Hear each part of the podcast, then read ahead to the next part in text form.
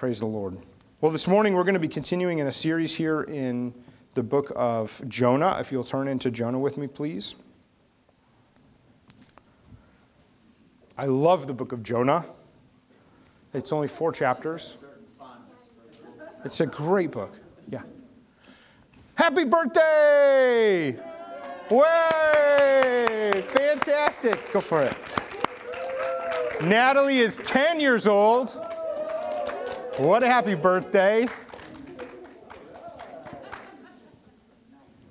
Awesome. And her official birthday is tomorrow, correct? Yes.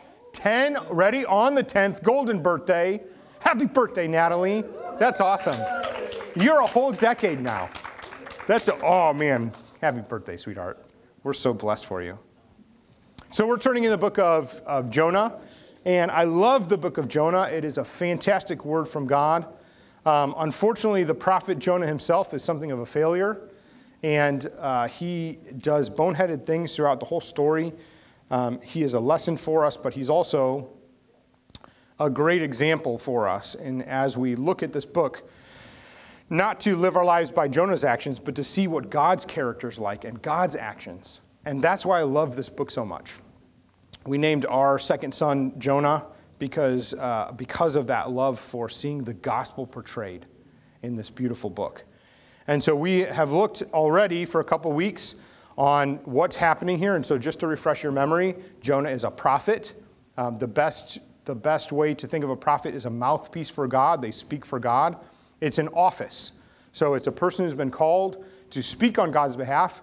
And the best way to think about a prophet, especially because we tend to have a lot of cultural things or uh, church history things about prophet that cloud our minds. The best way to think about a prophet is a prophet is God's lawyer who's brought in to speak on his behalf to bring people back to the constitution that he's given them, the covenant. So the covenant is like God's constitution. He says, You're going to be my people, I will be your God, this is how you live. That's what covenant is. The reason we're called New Covenant Church is because the way that God relates to us is through that covenant. It's the constitution by which we can come before Him because He is the creator and we are creatures. He is ultimate holiness. He is holiness. And we are fallen. We cannot have right relationship. We cannot come before God. We cannot just usurp on His holy throne, His regal majesty, without the covenant, which is the gospel. It's the, it's the life, the death, the resurrection of Jesus Christ, and how God has called us to himself through Christ to make us his people, to form us into his body, the church, in which he would relate to us. And ready for this? Make us his bride, that we would have a regal standing with him. How incredible is that? Wow, that's its own teaching. So, Jonah is God's lawyer and he's speaking and he is preaching uh, and speaking in Israel, and he's talking to a guy named Jeroboam II, who's the king of Israel. Uh, Jeroboam is a bonehead and does some good things and does a lot of bad things. And eventually, Israel will fall into judgment for all of the evils that it is, it is doing. Um, and at this time, though, God calls Jonah to do something really special.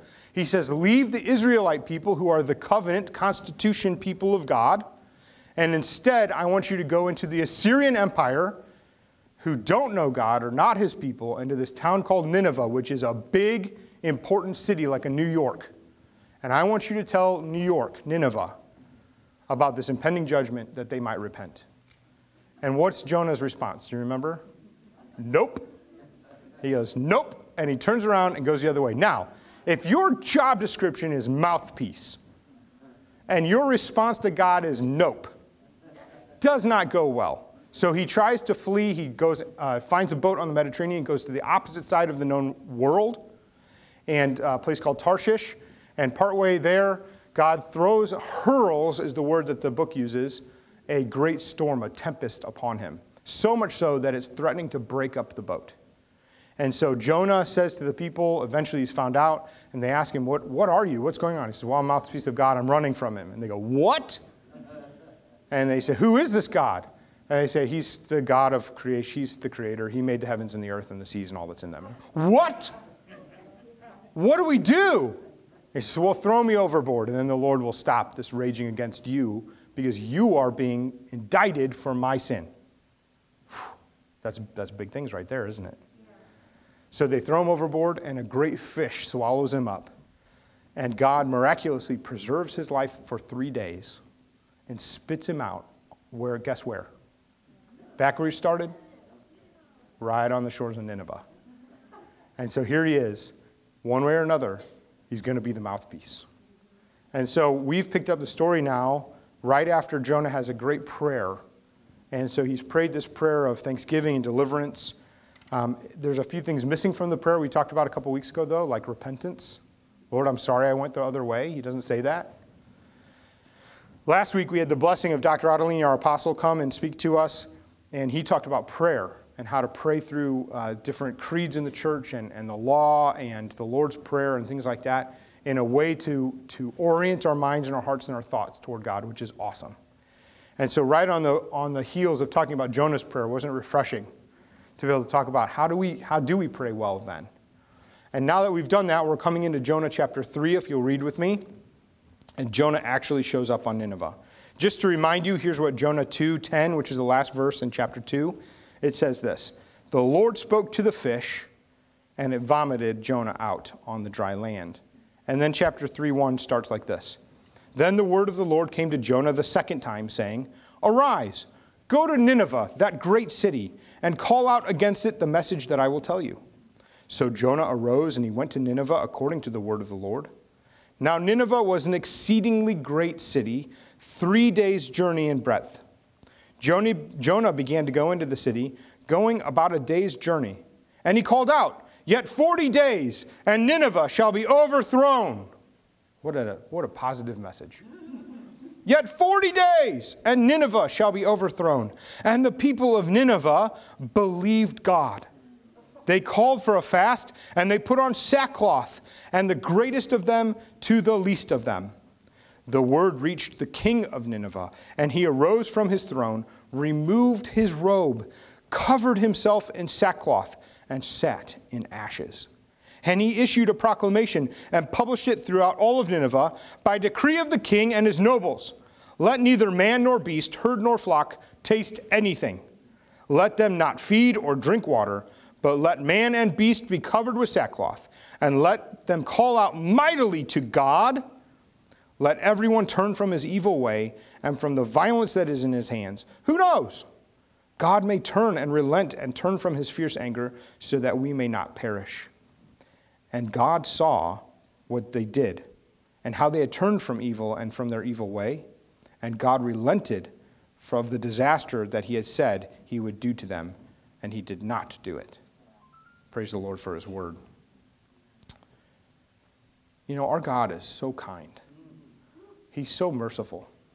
You know, something that's interesting in this, we've, we've pointed this out a little bit before, but um, one of the things when I read Scripture, one of, my, one of my goals when we preach is I want to tell you how I read the Scripture so you can just take the things that I learn and do and how I do it, then you can apply them. So, one of the things that I notice as we're doing this right away from the beginning is that the word of the Lord, and notice the Lord is L O R D, all capitalized, right? So this was called the Tetragrammaton. This was the Hebrew way of saying the official uh, covenantal constitution name of God Yahweh. I am that I am. It's a play on words on the Hebrew word to be, because all being comes from God. He is self being, He is it Himself, and He's the one who gave us life. So, wrapped up in his name is I'm the creator, you're the creature, I'm over you, I'm self existent, you're dependent on me. And I'm coming to you that you might know me. All in that name. And so, the Lord Himself, the official king, regal, majestic title of God, is being used by His very own name to come to Jonah for the second time. And Jonah doesn't deserve it. How many times have we prayed as Lord, just, just to hear a whisper of what you would say to me? Lord, just to hear your word. And he's so faithful because I want to tell you, he does give us his word. He does speak to us.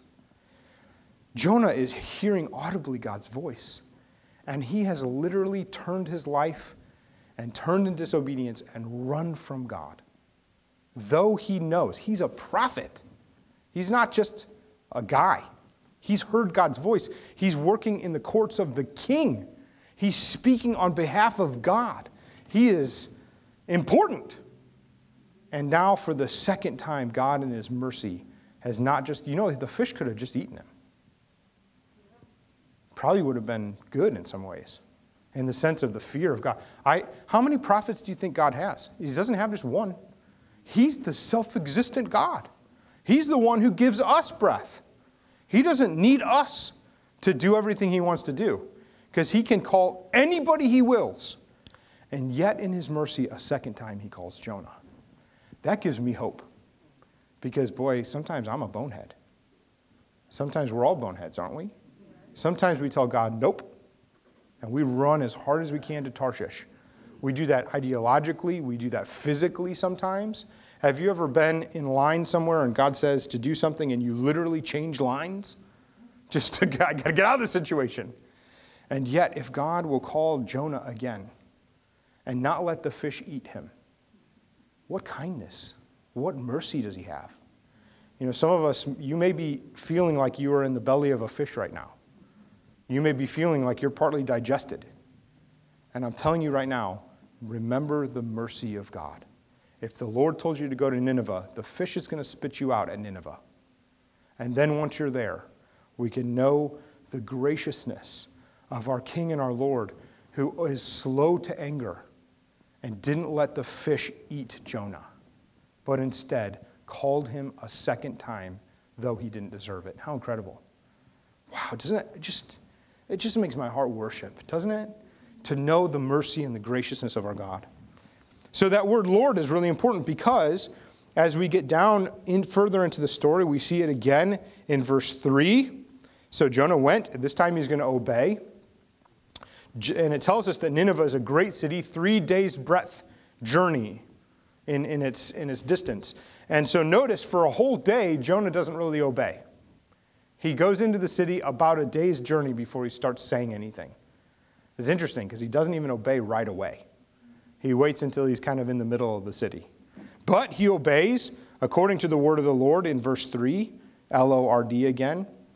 And now Nineveh is that great, exceedingly great city. And in verse 4, it says that he's going to call out. And notice what he calls out. Does he call out, The Lord loves you? The Lord is merciful. God wants to make your life better. God is for you. If you just wash your hands and clean your face, that cleanliness is next to godliness. You're going to know His blessing. If you run your business and your institution according to the Bible, you're going to be blessed. Here are 10 principles of leadership according to Jesus that's going to make you prosperous. God has promises over your life. He's going to fulfill those promises, Nineveh. He has seen your cries, He's heard your prayers, He knows your bills, and He'll pay them all. He doesn't say any of that. What does He say? 40 days from now, you're all going to die. That's what He said. You're, the city will be overthrown. In this context, it means a, militarily, uh, a military victory will happen that will not be yours. And you're such a great city, three days' breadth, big, huge giant army, you're big, popular, everybody likes you, you're a big, important part in New York City, and I'm telling you, in three days, you're going to go down in ashes. In 40 days, you're going to go down in ashes. That's the message. Now, that's not a real great winning kind of message, is it? It's not winsome. But what did God say? God said, and he calls Jonah the second time in verse 1, he says, Arise, go to Nineveh, that great city, and call out against it the message that I will tell you. And now Jonah takes a day, but he goes and he calls out the message that God said, because he's the mouthpiece. And what's the response of the people? From the greatest to the least of them, they immediately repent. Immediately. And that repentance looks like sackcloth, so they take off their nice robes. They put on itchy clothes that are not nice, they humble themselves. So instead of being the great affluent city that they are, this is an affluent city. And instead of coming with their opulence before God, they're coming in humility to say, Lord, we're reducing ourselves that everybody from the greatest to the least is wearing sackcloth together that's uncomfortable. The king himself is going to sit in ashes. They're fasting. They're not drinking water. They're coming in desperation before, ready for this? A God they do not know to cry out for his redemption. I find it striking. In verse 5, yet 40 days Nineveh shall be overthrown. Verse 6, the people of Nineveh believed. Who do they believe? God. What, how, does it, how is it spelled in your Bible? Because they don't know him. They don't know the official name. They've never heard him say, I am that I am. They know he's the creator, they know he's God. They don't know him like the Israelites. And we see that displayed when the king starts talking to the people in verse 9. And he says, Everybody, turn from your evil, wear the sackcloth, fast. And then in verse 9, he says, Who knows? Maybe God will relent from all these things because he doesn't know God. Who does know? There's only one person in this story who knows it's Jonah because Jonah knows him. And Jonah is even going to say later, which we'll talk about next week, that this God, our God, Yahweh, who is who he is, I am that I am, it's Jesus, it's him, it's God himself. He is gracious. He's merciful. He's slow to anger. He's abounding in steadfast love. He's relenting from disaster. And Jonah knows these things. If you were to hear a message, hey guys, I got a big tip for you. Big tip. Tomorrow, the banks are going to be wiped out. Wiped out. I know it. Tomorrow, it's happening. I have it on great authority. What's the first question you'd have? What do I do? Tell me what to do. What's, what's safe? Tell me what, how do I respond to that? There's only one person who can do that, and it's Jonah. And so the king, though, somehow he knows just to humble himself before God. And what I'm telling you is this is that even though the message is not winsome, even though this is not the most eloquent, perfect words, even though Jonah is a bonehead, even though Jonah himself had to be restored back to his office of prophet, even though Jonah takes a whole day before he even says anything about it and goes to the center of the city walking a one day. Even though all those things happening, it is clear that God has gone before Jonah and has already touched the hearts of these people. Because they hear in one breath, in one breath, that God is going to bring judgment on the city, and immediately they repent. That is incredible. It's incredible. And what's sad is that sometimes we have, as the church, taken our proclamation of who God is, knowing Him, knowing Jesus, having had experience with Him, knowing His Word, following Him, and being discipled and coming to the Word all the time. And the best that we can do is have a billboard that says Jesus on Highway 44. And that's it? That's the whole message? Or all those things that I, I said to you before, that's what the world thinks the gospel is. How sad is that? We have to tell the whole counsel of God. Do you know the whole counsel of God is that the Lord God has saved us from his wrath through his son Jesus Christ? That if we're not in Jesus, we are in uh, we are objects of his wrath. I was talking to my daughter just the other day. We were driving, and um, she's, she's a wonderful God, such an inquisitive spirit and a great heart and she was saying uh, about to the other kids, I overheard her saying, you know, policemen and firemen and all these people that serve and like EMTs and all this stuff, if they, if they go and they do something great and they die in the process, a fireman runs into the fire and saves somebody, and the process sacrifices his life, he's going to go straight to heaven. There's a pass. And you go straight there. And so, what did I say, sweetheart? Do you remember? I said, That's not true. Because the best that we have to offer, the best that we can do, the Lord judges us on all our actions. And the Bible tells us that we have all fallen short of the glory of God. And there's nothing that we can do to earn God's salvation. That the only way to be saved is through Jesus Christ. But there's a big question there. What are we saved from? Are we saved from our own stupidity? Are we saved from the bad things that happen from actions that we're ashamed of? Are we saved from wandering on the earth and not knowing what God's doing? No, we're saved from the wrath of God against all that sin and falling short of his glory. We're saved from the wrath of God from being rascals and rebels against him. And the only way to know that salvation is through Jesus Christ, who God sent to take all of the wrath of God upon himself for us as our substitute. It's incredible to think about the mercy, the long suffering, the kindness, the grace of God in the gift that we have in the Lord Jesus Christ, who lived a perfect life and yet, though innocent, died for us and rose again that we might have life. It's too common for us to make excuses, to think that, it's, that we can just say nice things all the time instead of actually telling the truth. You know, one of the reasons I think that we're struggling today, and I say struggling in the sense of our nation, there's all kind of craziness happening everywhere, is that people don't believe in sin. They don't believe in it. They believe in personal choices and they have their personal choices. As long as they're not hurting anybody, it's fine. But it hurts people. Sin hurts everybody. And the truth of the matter is, we don't need to be hitting people with Bibles. We need to be messengers and mouthpieces to be what the ambassadors that God has called us to be, to demonstrate what righteousness looks like, and to explain to people the whole counsel of God and what His perfect law looks like. You know what it looks like? It looks like Jesus. Unless people can measure up to Jesus, not to us, to Him, then we are all guilty before God. And that's the truth. So it doesn't mean that we have to be walking in front of people saying, in 40 days you're going to be overthrown. That's not the message. But the message is, do you know him? Unlike this king who says, who knows? If you're questioning who knows, let me tell you, I know. I can tell you who he is, and I can tell you why you're outside of it and you don't know him. It's because unless you bow the knee to Jesus, you're not going to know his peace.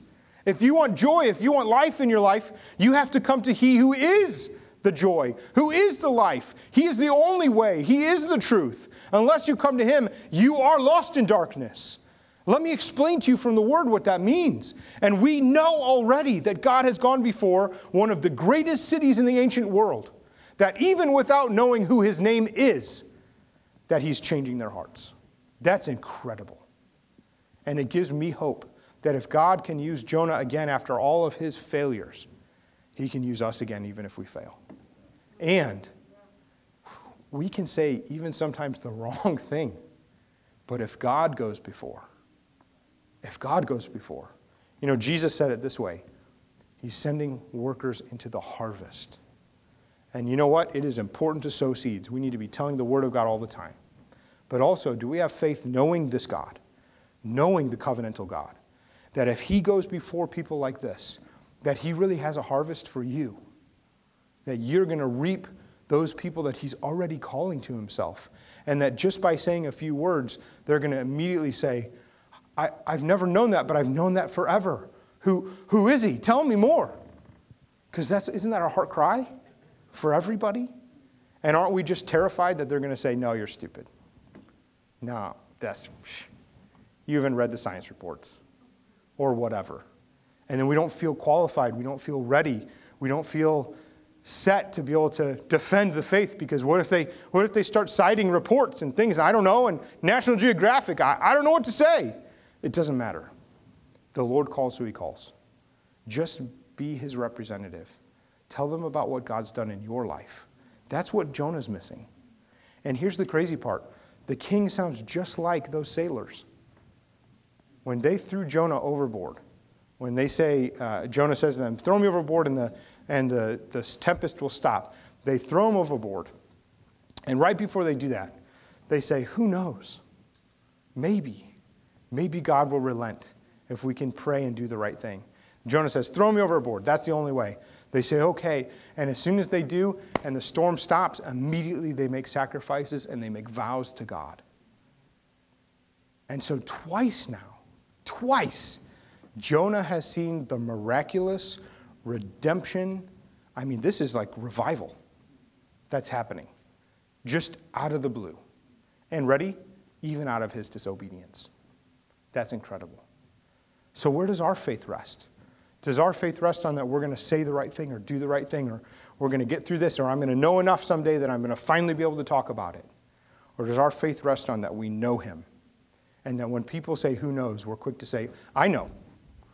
Let me tell you about him. And just bring them to Jesus. Also, are we telling the whole gospel? Or are we just skipping all the judgment part to get right to the love part? Because it makes a people who are myopic, makes a people who are so nearsighted that they can't see anything down the road. They can only see what affects them here. And, well, I don't feel God's love today because all I see is this. I can't see farther than right here. And so in my own life, I just need to feel His love because you told me if I just bowed the knee to Jesus, I'd have love. And I don't have love. I don't know what's going on. And yet, at the same time, they're living lives that are totally contrary to God. And they cannot understand why they're being disciplined. And ready, it is His love to discipline them. Isn't that wild? But how will they know without a teacher? How will they know unless they come to the Word? And our culture does not like to read anymore.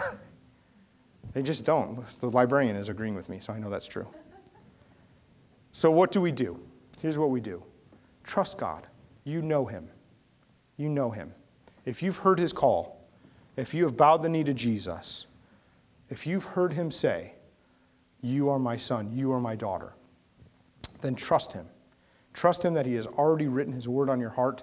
Trust Him that every time you come to the Bible, you're going to see His gospel pouring out of the page that's going to fill your heart.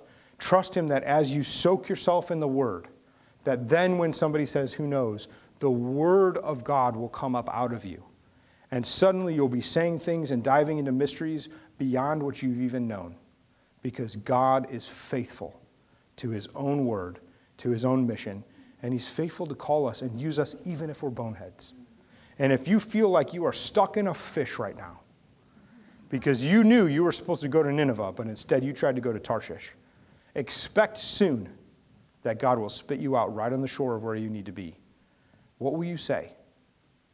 What will you say if the Lord in His grace comes to you again and says, Do this? Let's be quick to obey Him. What does that mean? It means our friends, our neighbors, our family, people around us, tell them the truth about Jesus. Here's what I found the best place to start. Can I tell you what God's done in my life? Just start with that. It's your testimony. Here's why I know Him. Here's why I'm a Christian. You should come with me, meet God's people, sit in my house, let me tell you about the Word of God. I'll tell you everything I know, and when I'm at my limit, I'm going to introduce you to the Chenolds. They'll tell you everything they know. When they're at their limit, they're going to introduce you to the Schmids.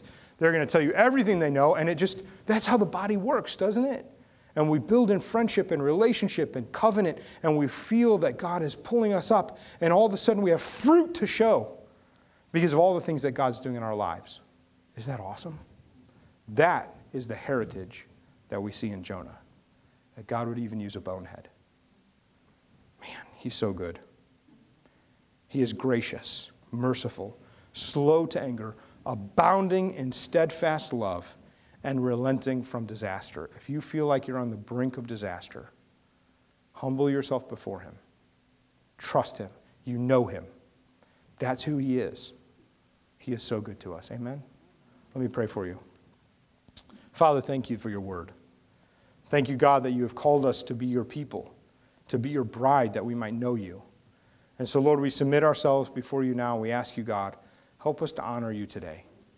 Lord, help us to speak your word in truth. Help us to speak the whole counsel of God through your word. I pray in the name of Jesus that every one of us will be filled up with a spirit like Christ, not like Jonah. That, Lord, according to your anointing, according to your word, that we would be bold, God, to do all the things that you've called us to. Lord, forgive us for being boneheads. Help us instead, God, to be, to be close to you in all things. Fill us afresh with your word that it might pour out of us to be a blessing to everyone around us. And we thank you, God, that you are faithful to your word. In Jesus' name, amen.